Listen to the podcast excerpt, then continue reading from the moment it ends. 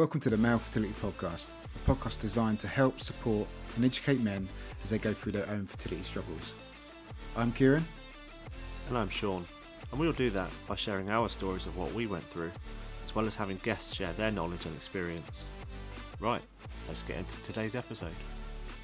Hello, welcome to episode 8 of the Male Fertility Podcast. Here we are again, um, and I think probably a good place to follow on from la- the last episode, which was all about mindset. This episode is all about lifestyle and, and how we can implement lifestyle changes to to assist a fertility journey. And I've gone straight in there with the J word. Why not? Never too early for that. but um, before we go into today's episode and get into that, how's things, Ciaran?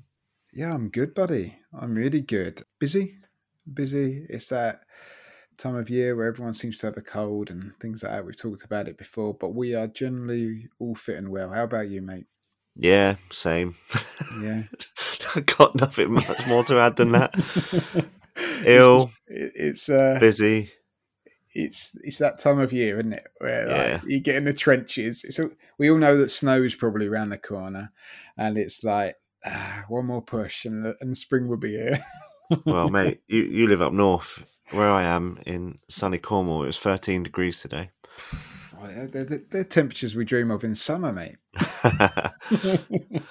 yeah, no, it's um, it's it. We have the mildest winters in the. Well, I don't know about the UK, but certainly in England because we're just surrounded by water, warm Yeah, water. yeah. But we get the brunt of all the storms. So Yeah, it's um yeah, beautiful place to be though, even in a storm, mate. Like uh, obviously you won't want to go too close to those edges near you, but I'd imagine the sea looks pretty impressive when it's yeah, uh, big storm rolling in. Yeah, and we we do feel it. Uh, We live literally on top of a hill, Hmm. um, one mile from the Atlantic. So sometimes I, I- I'm kind of lying there at night when there's high winds, just thinking, oh, is, is that a roof tile I can hear that's just gone? well, we um, I've never lived so far away from the coast. Like, obviously, brought up in Brighton, lived there, um, and then we moved inland a little bit. But I could still get to the coast pretty quick. Uh, but we're like bang in the middle of the country here, so it's like two hours either way to see some Mm. sea. But hey, we'll return one day. Boy, I, I am. Yeah, right. Uh, we're at the risk of di- digressing, but I feel you. I, I grew up in De- a coastal town in Devon, and I moved to London for work, and then met my met my missus, who's a Londoner. I ended up being there for fifteen years, and I remember once driving. I'm not. I won't name the town because just in case someone's from there. but we drove to our literally our nearest sea, uh, uh, which was in Essex, and we drove for two hours to get there on this warm sunny day. I remember just getting there and saying, "Is this it? Are you joking? This is not a beach. This is like a slip of sand with some murky water." Oh, mate, I think um, like uh, generally, like some of my best memories are of the sea, like just kayaking as a kid and fishing and cooking it on the beach, and it was the Yeah. prime life, mate. Like uh, you took you- it, for, I took it for granted there. You cannot be unhappy near the sea.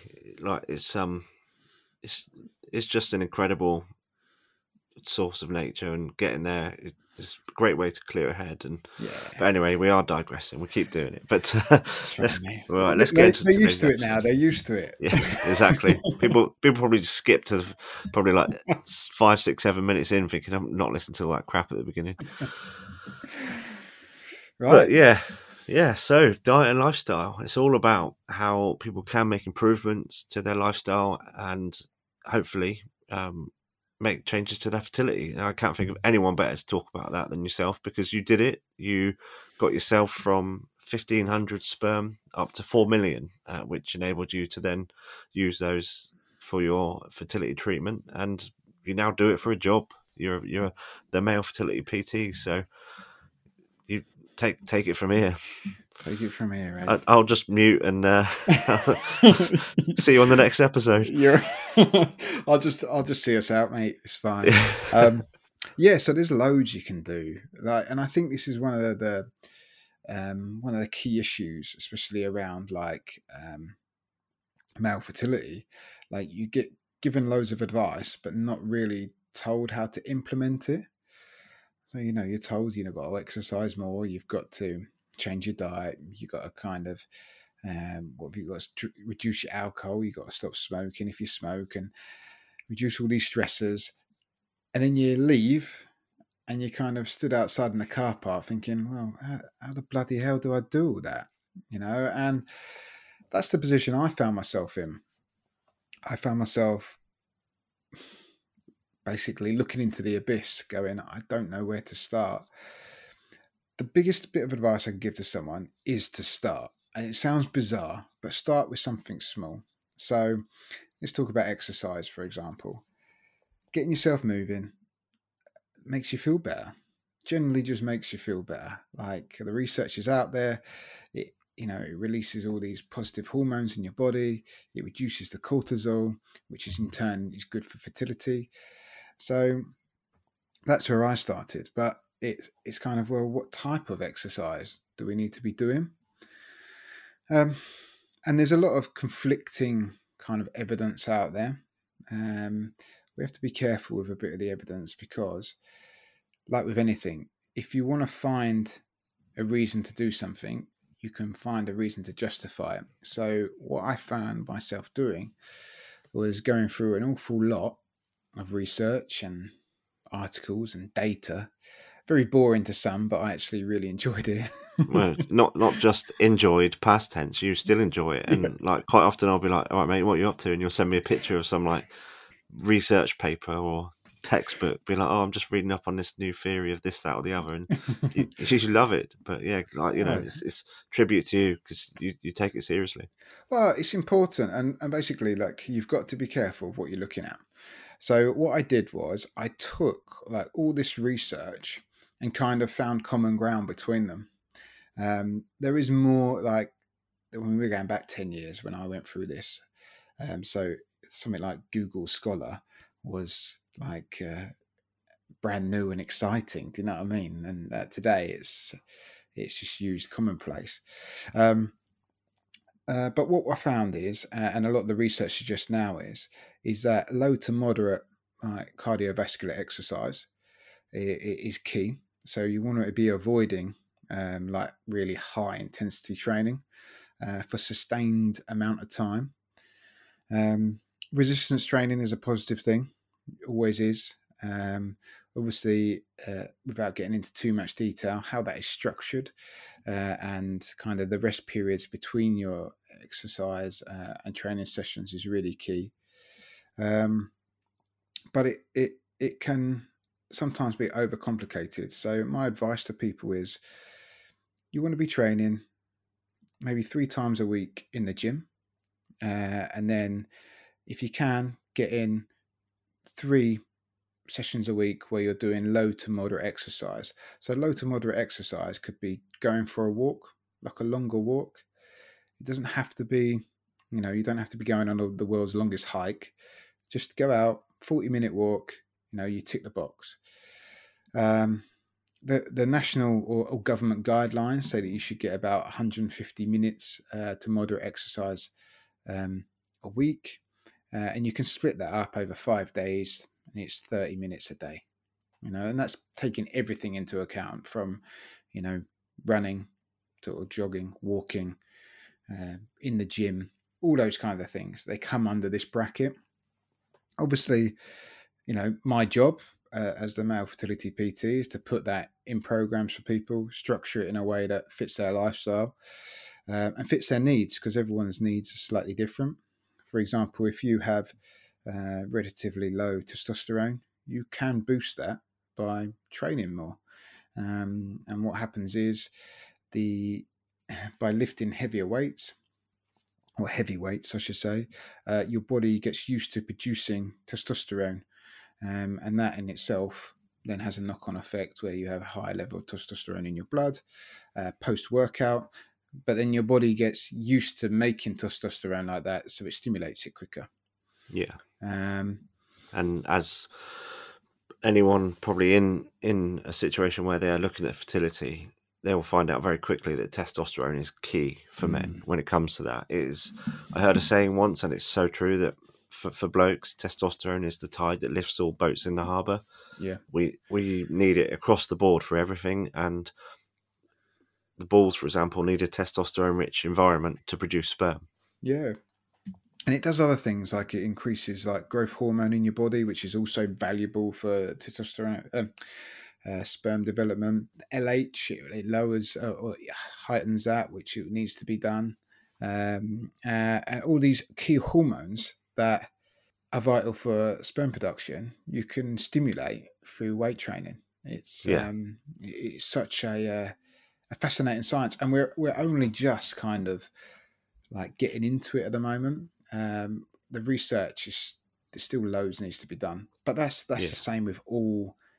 I think all male, the whole bracket of male fertility. Like there's so much more needs to be done, but that's where we are in terms of like um, exercise. So you want to be doing around about 150 minutes um, a week of uh, of of low to moderate exercise, uh, closer to the more moderate, I'd say. Um, and and you know that includes CV and train uh, and weight training, so cardiovascular training and weight training. Uh, don't exceed five hours. There's some really interesting research out there that shows that if you train for more than five hours, uh, it can really not at once, but over a week, it can really decrease uh, your um, fertility health. So um, most of my clients they train around four hours a week. You know, we keep it in that bracket.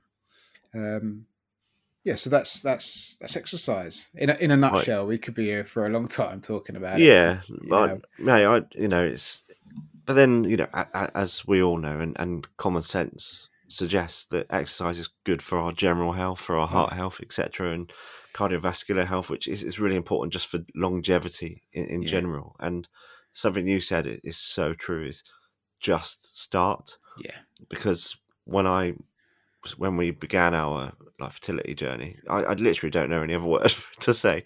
Um, but uh, in 2017, I, I wasn't going to the gym at the time. I wasn't.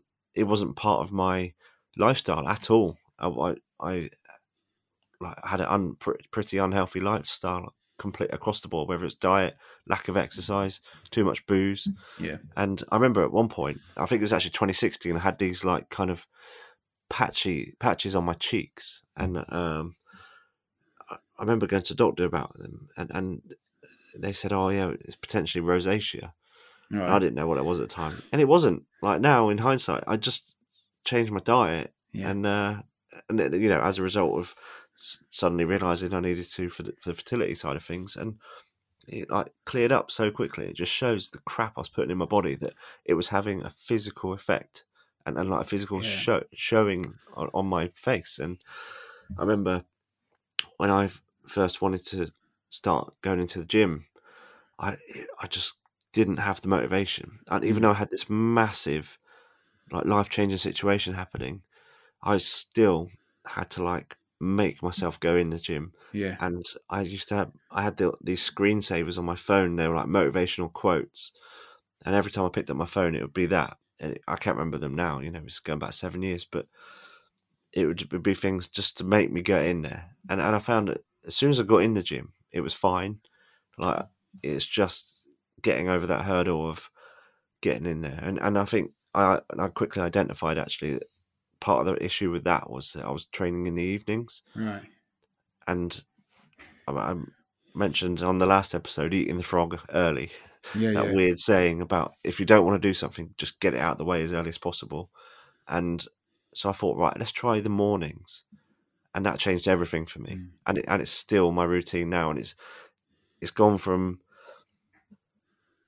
like having to have motivational quotes on my phone to actually now being like angry with myself if I don't go and, yeah, and yeah, because it's just it's literally part of my identity now and it built up from them trying to get one or two sessions in a week to now it's my time. That's like my meditation now is, is getting in the gym. It's my time to just release mentally not think about anything and, and uh, what i love the most is sorry to say this to a pt but i love it. If, if i've forgotten how many reps or sets i've done that's brilliant because it just shows i haven't been thinking about it i'm just away and, and that's Yeah. great because i've tried actual meditation, it didn't work for me. Yeah. I found that in the gym, I my mind just clears, and, and that is a great mental aspect of exercise as well. And I, and I can't speak highly enough of it. Well, eh, you know, you've said it there. There's the there's the physical side of it, which is what happens biologically in your body, and then there's the the mental side of things, you know, uh, and the, the psychological side of things, and that is that is there's so much less known about that than there is about the physical side. Um, the raw truth is, exercising makes you feel good, and it's good Yeah. for your body. Uh, just when you're preparing for a fertility treatment, a cycle journey, whatever you want to call it, you've just got to structure it slightly differently because uh, more isn't always better when it comes to um, your fertility. Um, those high, really high, stressful, intense workouts cause oxidative stress um, in your body, which kills cells. Uh, and part of that is sperm cells, you know, they get affected. Mm. Um, and, you know, it heats up your body uh, and kind of heats up your testicles, uh, which I'll come to shortly because um, I want to get things done in order, really. Yeah, Otherwise, we'll end up jumping all over the place. But you said a good word there that I think um, would be a good follow on, and that's diet. Like Mm. diet is a, a lifestyle choice that we all have. There's few. There's a couple of things that really impact what we eat if you really kind of look at it critically, uh, and that's one education um, and experience. Generally, you eat what you're brought up to eat.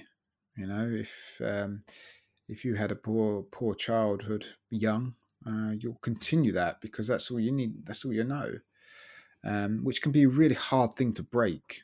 Incredibly hard thing to break. Additionally, there's a the other other like barrier, which is uh, finances.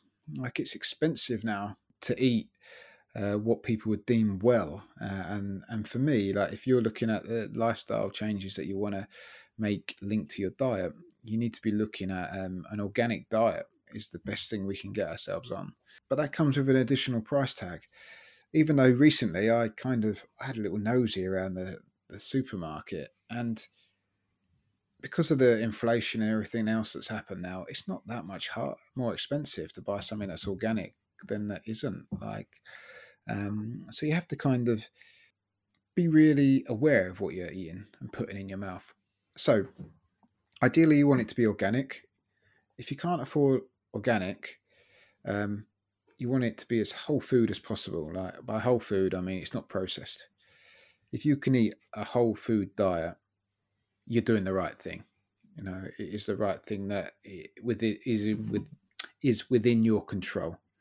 You know, plenty of fruit and veg, high quality meats, um, and um, eating regular. That's another thing. Right, some people like they skip dinners and they skip meals, or um, get a routine of when you know when you're going to eat and prep. I mean, these are a lot of like, I mean, I'm throwing things out here, but it, it's just to give people an idea of really what they can do. What do. about on that topic? What about fasting? Because that's kind of like fashionable at the moment.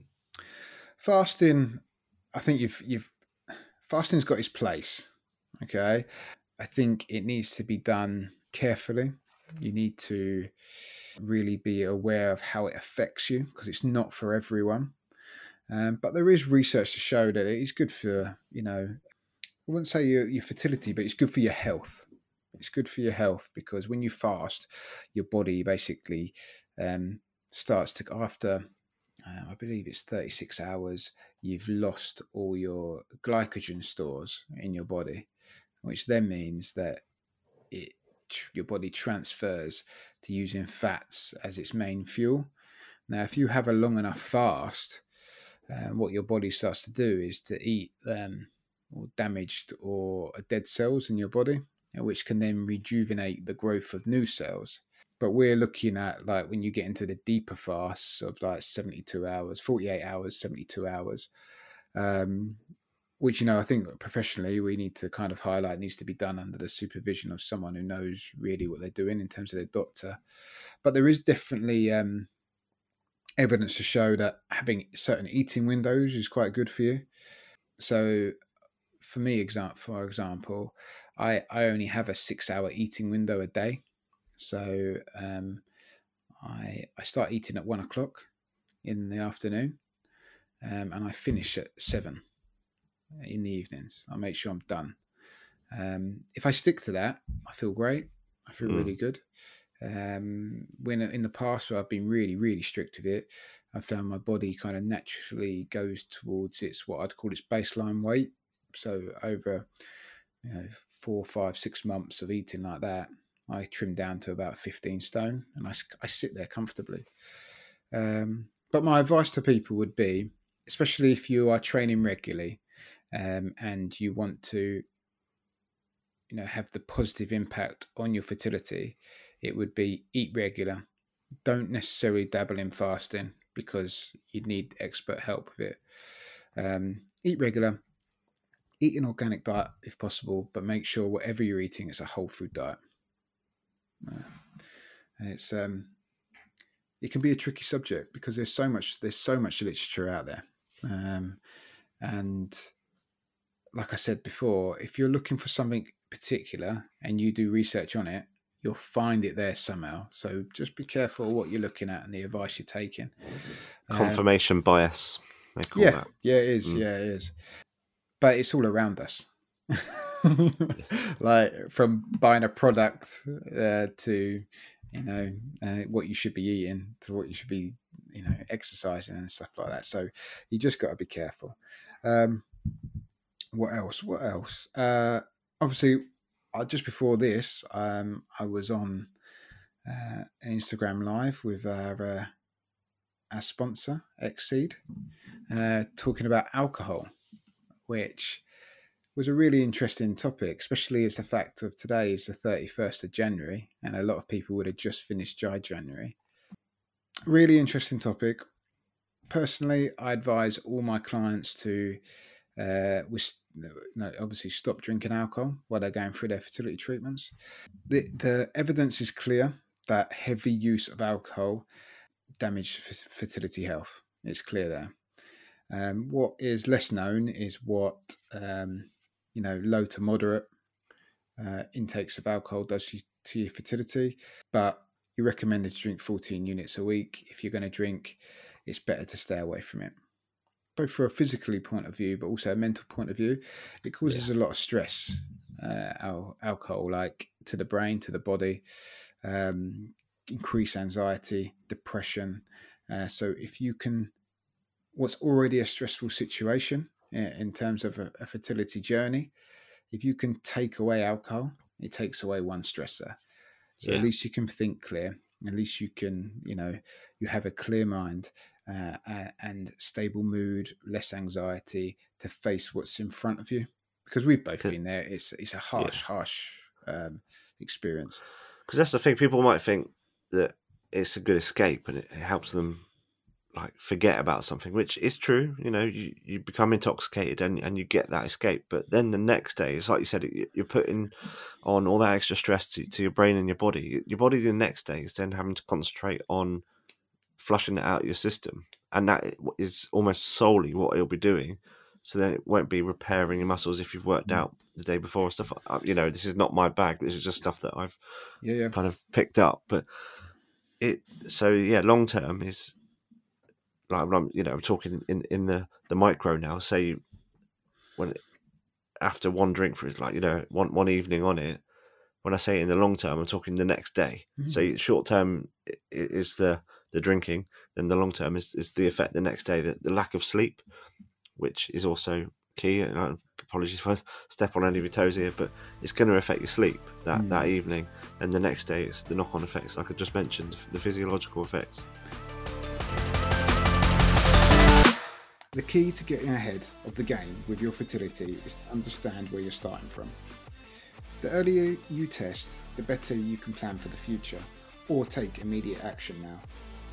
As we and others have experienced, waiting to get tests by the doctor can take a long time. XSEED's at home sperm tests make it easy to get an indication of your sperm health without jumping through all the hoops of testing on the NHS or pay the large fees uh, at private clinics. You don't even have to send a sample through the post. By harnessing your phone's camera with an XSEED device, you can record a video of your semen for the app to analyse. And just because you do your XSEED test outside the clinic, it doesn't mean you're left to fend for yourself.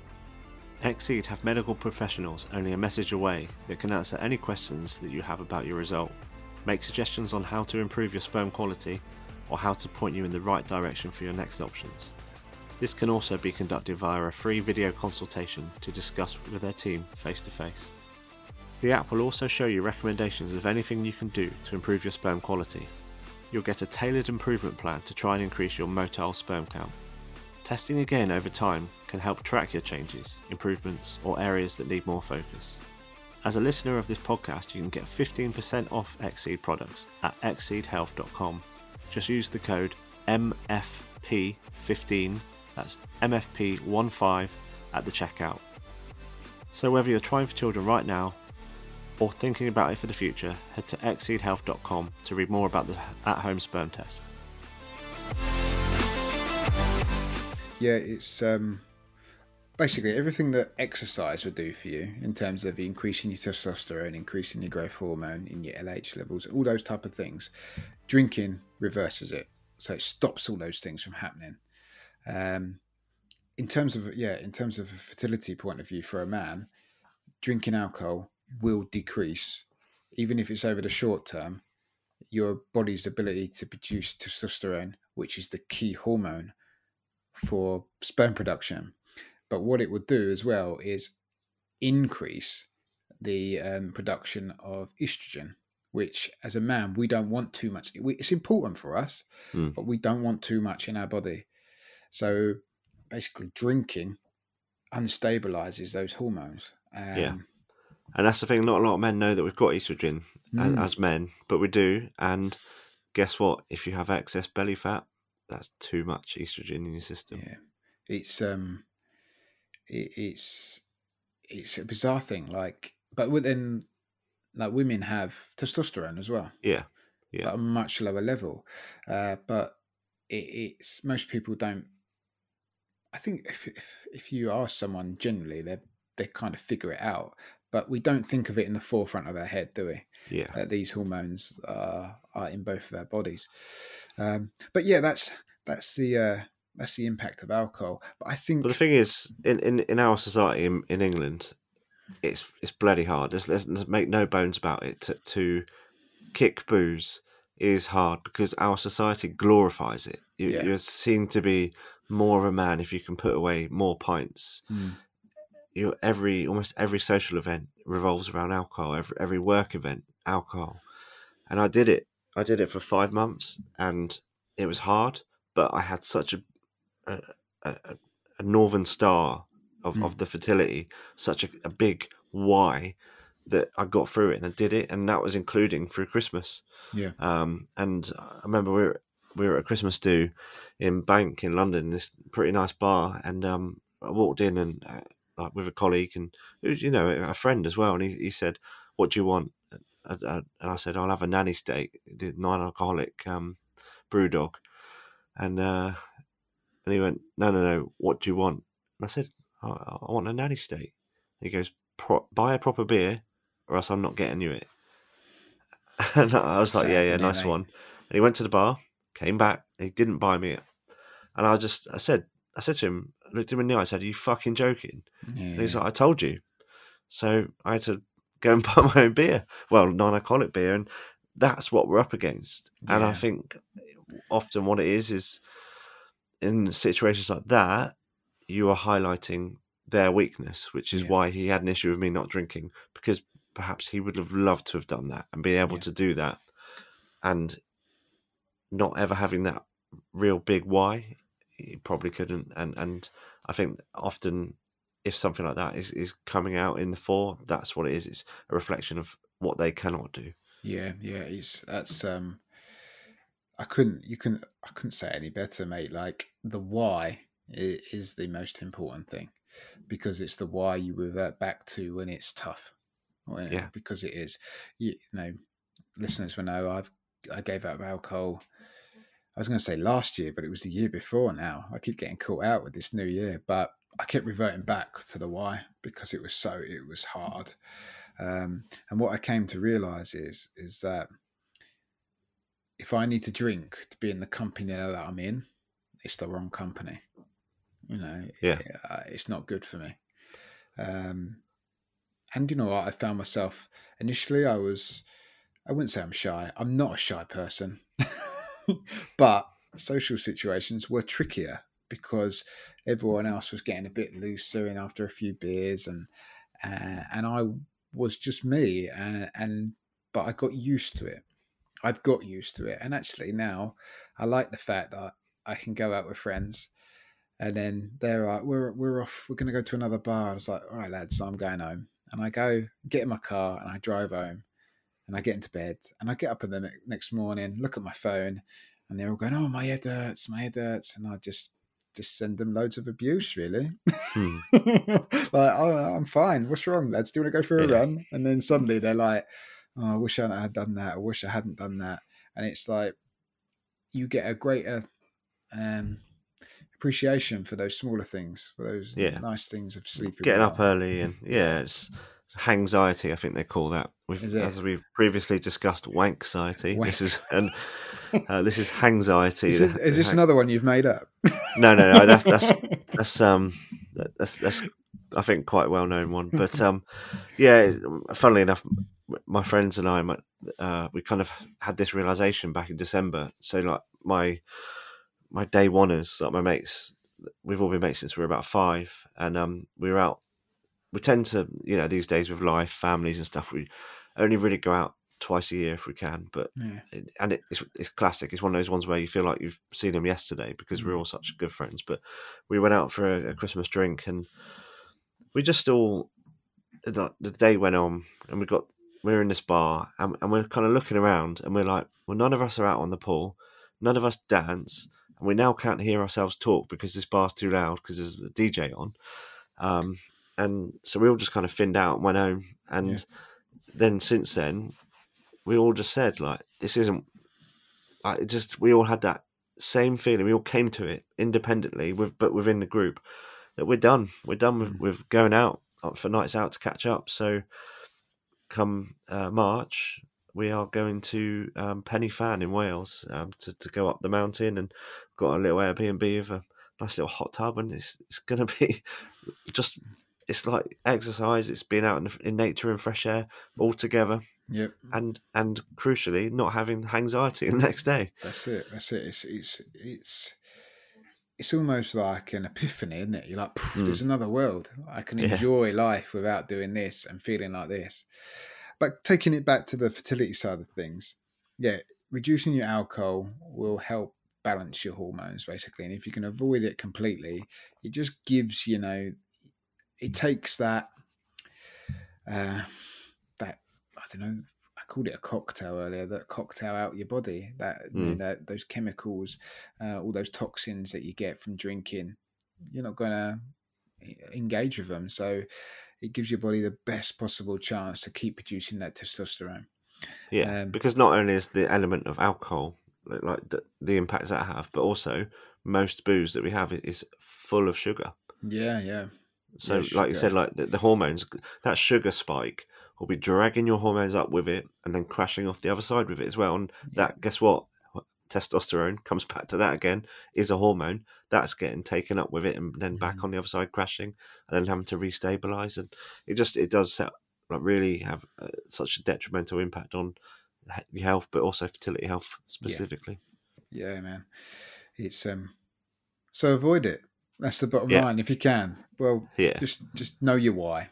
moderation. Yeah, at the very Um, least, moderation. Yeah, yeah, moderation at the very least. And I'd, al- I think I'll always, now that I've done experienced what I've experienced, like it had such, there was a clear um, improvement in my sperm quality when I wasn't drinking. So it's Yeah. proven to me that it's it's such an important thing. Um, next thing I guess we could talk about is smoking. Now, smoking is it's always baffled me smoking. Like, and this is just going to be talking as Ciaran out loud. Like, there are no positives to it. I can see why someone might want to um, have a drink because you get a short bit of social like release and I, I can see that but for smoking i can't see it especially when so much research and so much uh, data shows that it's horrific for your health holistically. Um, part of this goes back to the fact of it wasn't long ago when you'd watch certain sports and there was advertising for tobacco everywhere and it was branded as like the next big thing. It, there was no health issues and i think a moment in time there probably was a time when even health professionals didn't see it as a bad thing it was it Look, was very Well, mate, let me. I'm sorry, I'll jump in there. go My nan, when she was 16, had tuberculosis. yeah She was she was as a treatment prescribed cigarettes because they thought it would encourage coughing to cough it up. So she she actually passed away a couple of weeks ago, bless her. But Ah. she then, for the rest of her life, was uh, like a, a smoking addict, courtesy of the NHS. Oh, mate. I, firstly, sorry to hear about your nan, mate. I didn't know. Um, and, and secondly, it's like it's mad, isn't it? Like just Yeah. shows how far we've we've come, uh, how far we've come to understand something like this. So I'm I'm going to keep it really brief. If you smoke, you need to realize that it's not just damaging your fertility health; it's for damaging your health. And eh, if you need support to stop that, um, go and see your doctor. They can help you. There's plenty of programs out there uh, to help you stop that habit. Um, you know, there's nicotine patches, all those types of things now. There's lots of things that can be done, um, but not just for your fertility health. Just do it for you because you'll live longer. Um, statistically, And thankfully, um, doctors don't prescribe it these days. yeah. no one's not going to give you a fag just to to see how it goes. Uh, honestly, that's a that's a great story, that mate. yeah, yeah, it's mad. She was in hospital for like a year with it, bless her. But um, you she know, probably she was. like, She would have been out two weeks if she hadn't stopped smoking. She started smoking. Yeah. yeah, yeah, exactly. You know, but you know, she was sixteen then. She lasted another seventy years, so yeah, she had a good innings, bless her. But yeah, Yeah, bless her. It's um, yeah, it's mad how far we've come. Eh. Second thing, I, I, we should talk about stress. Like stress is a real issue, and I think like we live in a very stressful world, don't we? Um, Mm. There was a time, like I've done a lot of research uh, and reading on like um, ancestral habits and things like that, uh, and part of that is like reading quite big into stress. Um, so the reason that we all feel more anxiety than we used to, um, it's suggested, is the fact of actually we live such comfortable lives now, and we don't have what would be deemed as natural stressors. Like I don't walk out my door uh, and worry about I don't know a wolf biting me or you know chasing me and killing me, or where my next um, meal was coming from, or can I find water?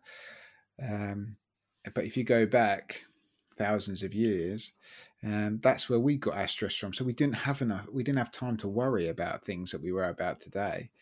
Um, so yeah, we live in a very stressful world.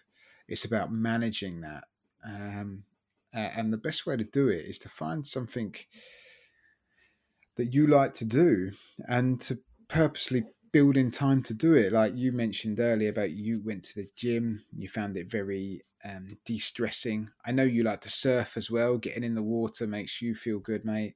Um, for me, it's, it's it's gym. I love going to the gym. I also like climbing mountains. Like I, I, I build things into my life where I step outside of reality for a short time and I can just be me and relax as much as possible. Um, and I think it gets lost today. A lot of people get tangled up in work, stress is work, work is stress, and then you've got the stresses of the household bills because everything's going up, uh, and then you've got other stresses of just general health, uh, family, like externally. Um, it, it you can easily see how stress plays a factor uh, Yeah. in, in fertility because of the increased cortisol. yeah, Um, which again is, is, is a hormone. which is a hormone, yeah. yeah, But if you if you exercise and eat a good diet, that decreases. Like it Yeah. helps balance it out, um, and you'll get the same like um, hormone release uh, for enjoyment from doing something that you really like. Say, for example, you like to go and watch, I don't know, motor racing. If that's your thing, go and do it. Like, and go and watch it. You'll get the same enjoyment as I would, you know, going in the gym and lifting my weights. But and it will release that stress from you. You escape that reality for a short Mm. period. Um, yeah. No, I, I echo that. I've, I've heard that before because we are essentially we are still primitive beings. We Mhm. haven't evolved uh, the amygdala in the brain, which is what triggers that fight or flight response. We haven't evolved that out. No. And what, what, like you said, what would give us that in the past is if a bush was rustling in the background, and you think, "Holy shit, that could be a lion." Yeah.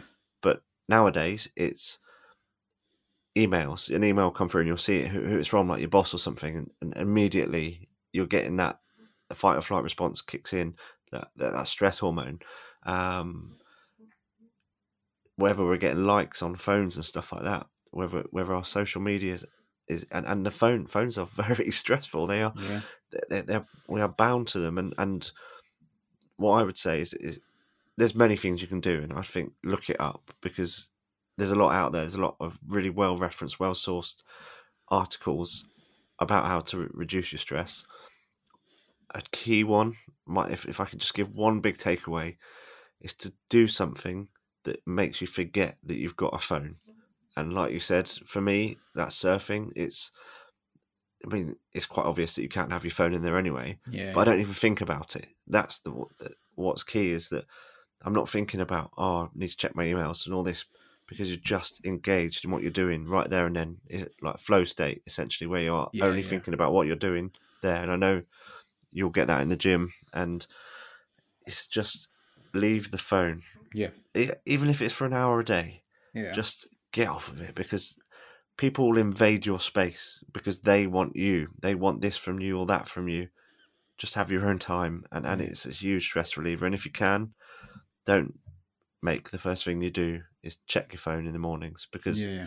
if your alarm is your phone then suddenly you look at notifications and you're you're opening them and if again other people are invading your headspace first thing in the morning you wouldn't let them in your room in, in your room like through your window or through your door to Mm. be like oh can you just do this? Can you do that? So why do we let them do it for our phones? If you can leave your phone downstairs then there's that reduced temptation to be scrolling late at night and use an actual alarm clock so that that wakes you up you wake up a little bit more naturally or if you can get one of those um, light ones that eases you Ah, in yeah, yeah. I forgot what they called mood lights. um, yeah i've heard grow or something like that Yeah, so uh, I mean, this brings us quite well into the next kind of thing, and that's sleep, isn't it? Like, Hmm. sleep is so important for our bodies.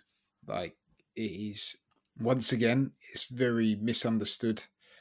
It's it's researched, but we still don't really know what happens when we sleep.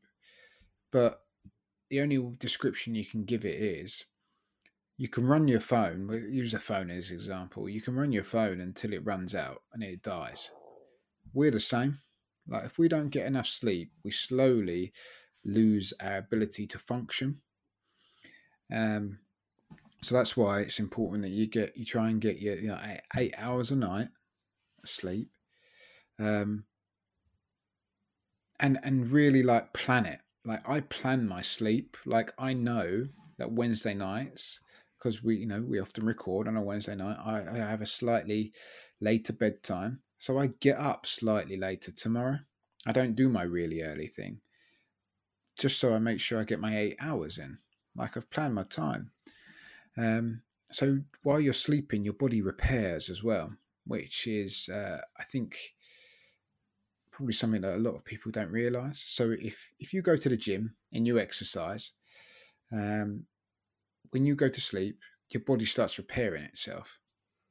It doesn't do much while it's awake. It might start a few like you know breaking down the amino uh, protein into amino acids and getting everything ready, but it doesn't start building and repairing until you're asleep. Uh, uh, and that's like the production of like uh, of sperm as well. Like while you're asleep, that work's happening. Like your body's building, building itself, building cells. Um, so ensuring that you get a good amount of sleep once again helps your testosterone levels, helps to keep that what we call homeostasis, so the balance of everything in your body, but also helps it repair uh, and supercharges it for the next day. And about eight hour, yeah, eight hours is what you want. Some Yeah. people need slightly less, some people need slightly more, um, but on average, eight hours is good. I prefer about seven hours, and then once a week I have a longer sleep of about nine hours, and I'm good. Mm. Um, but sleep's something you can't you can't catch up with either. So if you, for example, have you usually have eight hours, and then one night you have um, five hours. So you've missed out on, on three hours. You can't catch that up. So you can't add three hours onto your next sleep. It doesn't work like that. You still only need eight hours sleep the next day, and your body will sort itself out. You'll go into a deeper REM sleep, uh, deeper sleep, um, and it, it's just an amazing thing. Like I don't really know how else to explain it because it's not really known how we do it or why we do it, but we need sleep. Yeah. Um, Who doesn't love getting in bed, eh? Oh mate, there's nothing better. The clean sheets, clean sheets into bed, and then just fluff that pillow.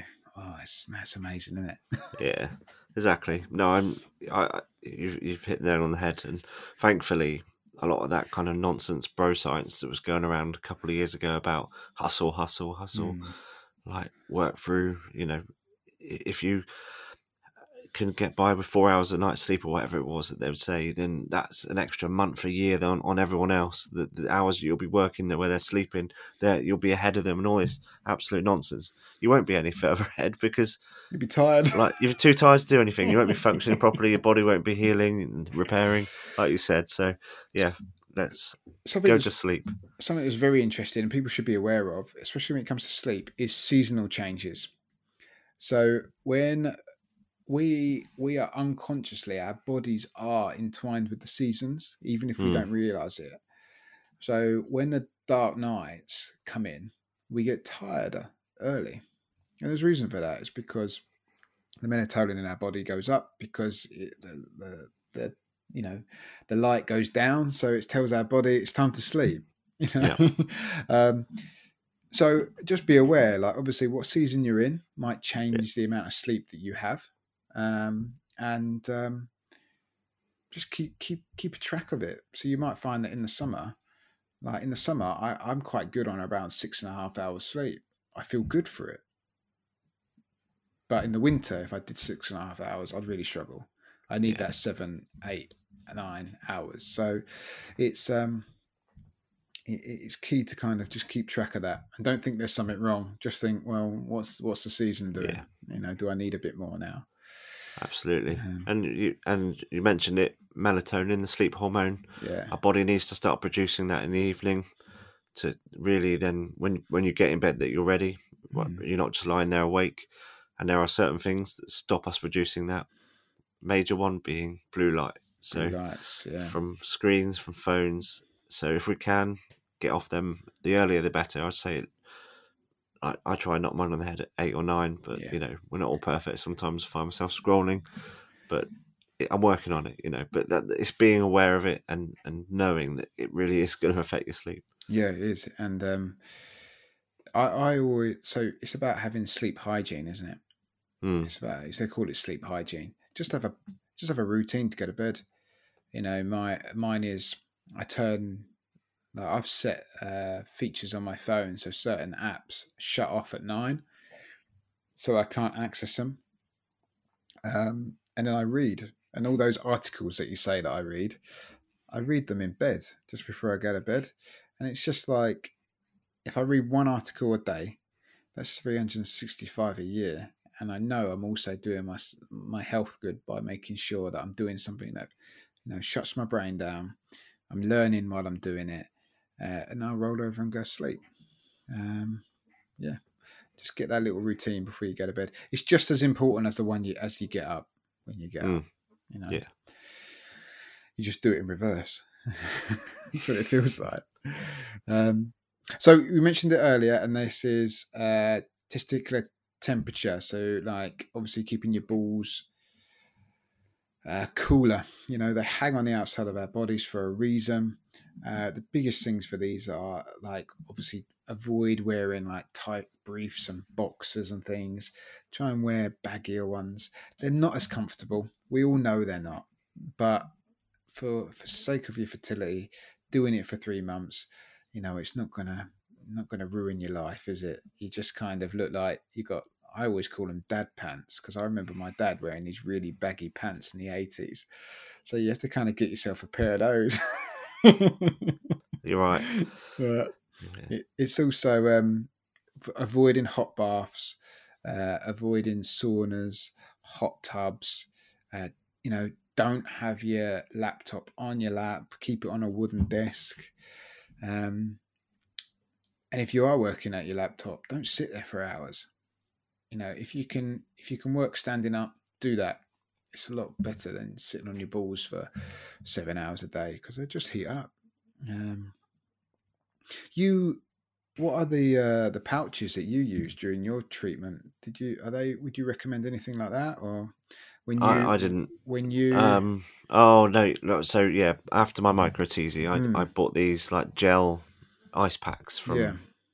uh, amazon and they're just they're refreezable, and I've actually still got them now. and uh, but yeah, they just really they really help with the swelling, um, yeah. like to, to post op to, to keep it down. Um, I, as I said, still got them now. Uh, my dad was around once, and I, I can't remember. He hurt himself somehow. And uh, did you give him one? He's like, yeah, he got. he goes, yeah. Have you got any ice packs or peas or whatever? I went, yeah. I got some proper things for it. Went and got one out of the freezer. And he's like, put it around. Oh, it's his knee, I think. Put it around his knee. You know, I waited a good ten minutes and went. That's been on my balls.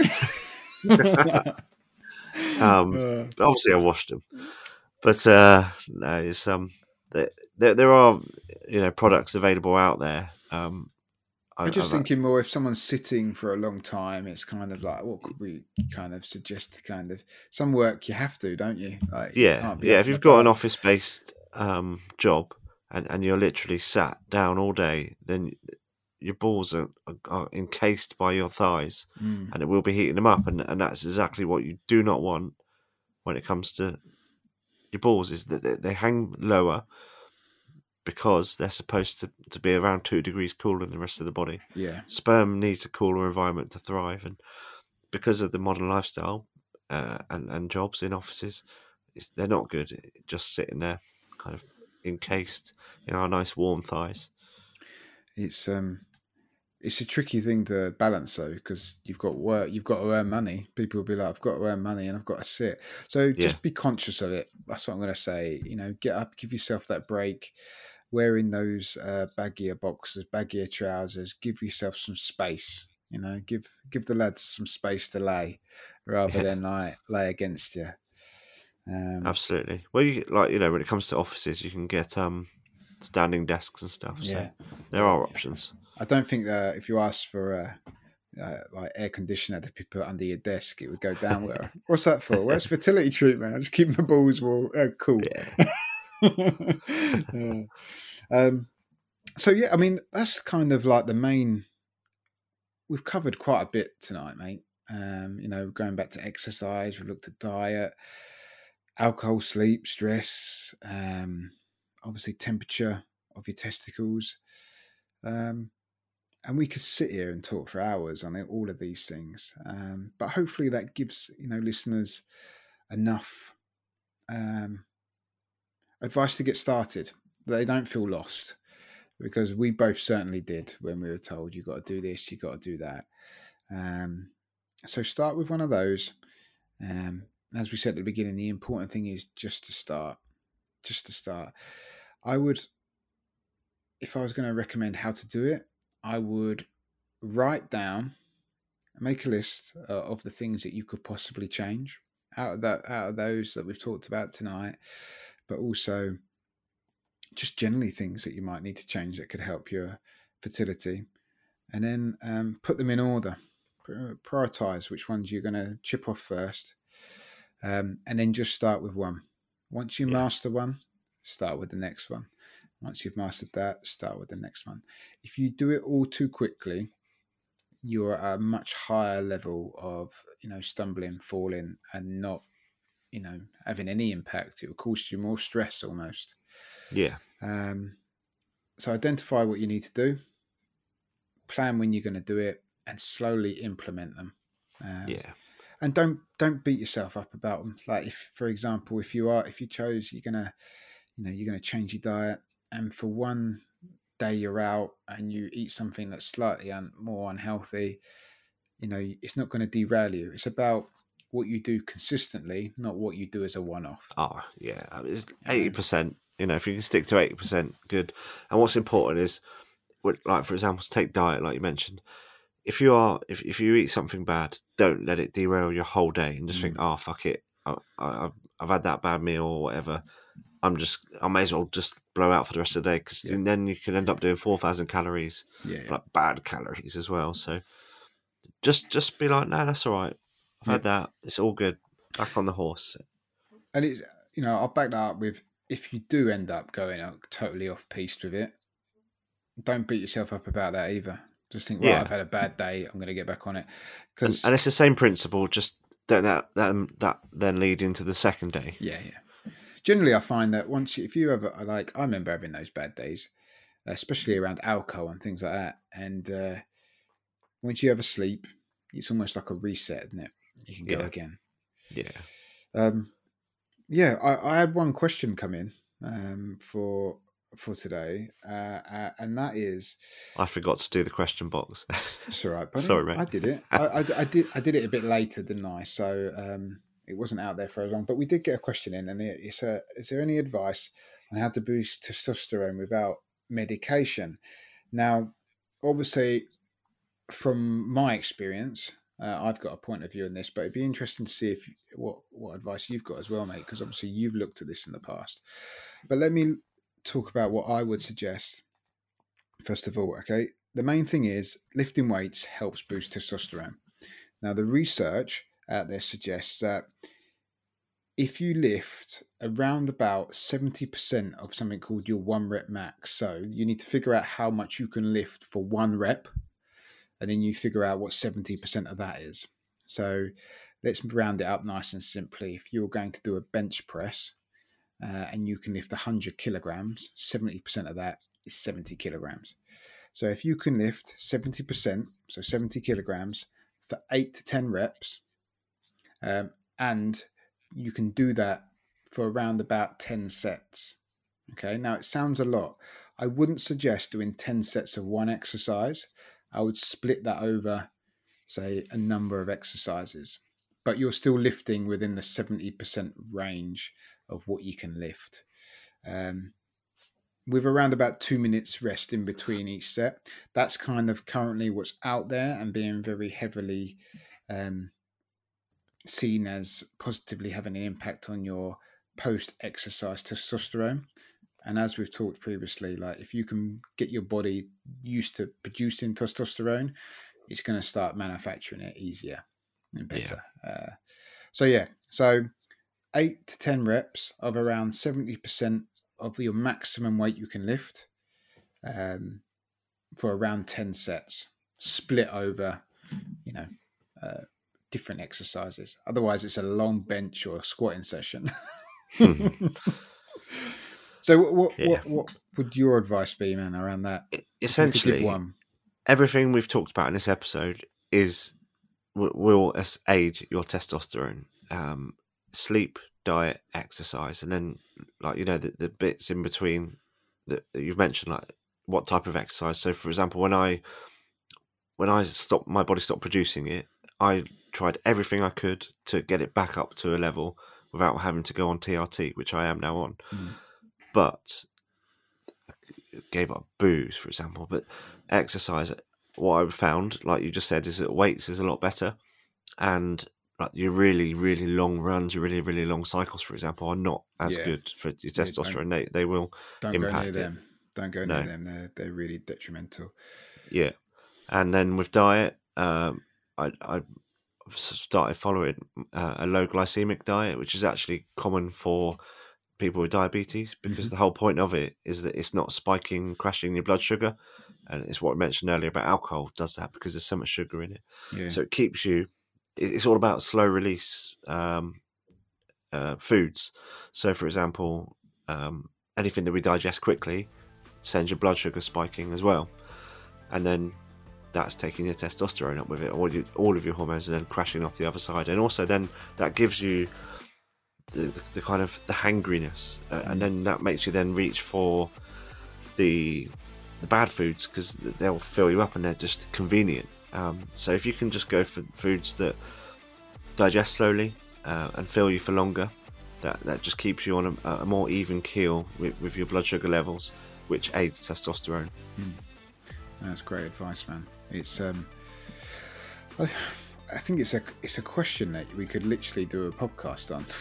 Yeah. like it's like, and and this is what we're going to be looking at, obviously, with our in in the future series series and episodes.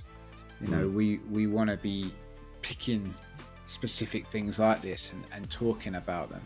But anyone that wants to reach out and send us questions, you know, we'll we'll answer them the best that we can.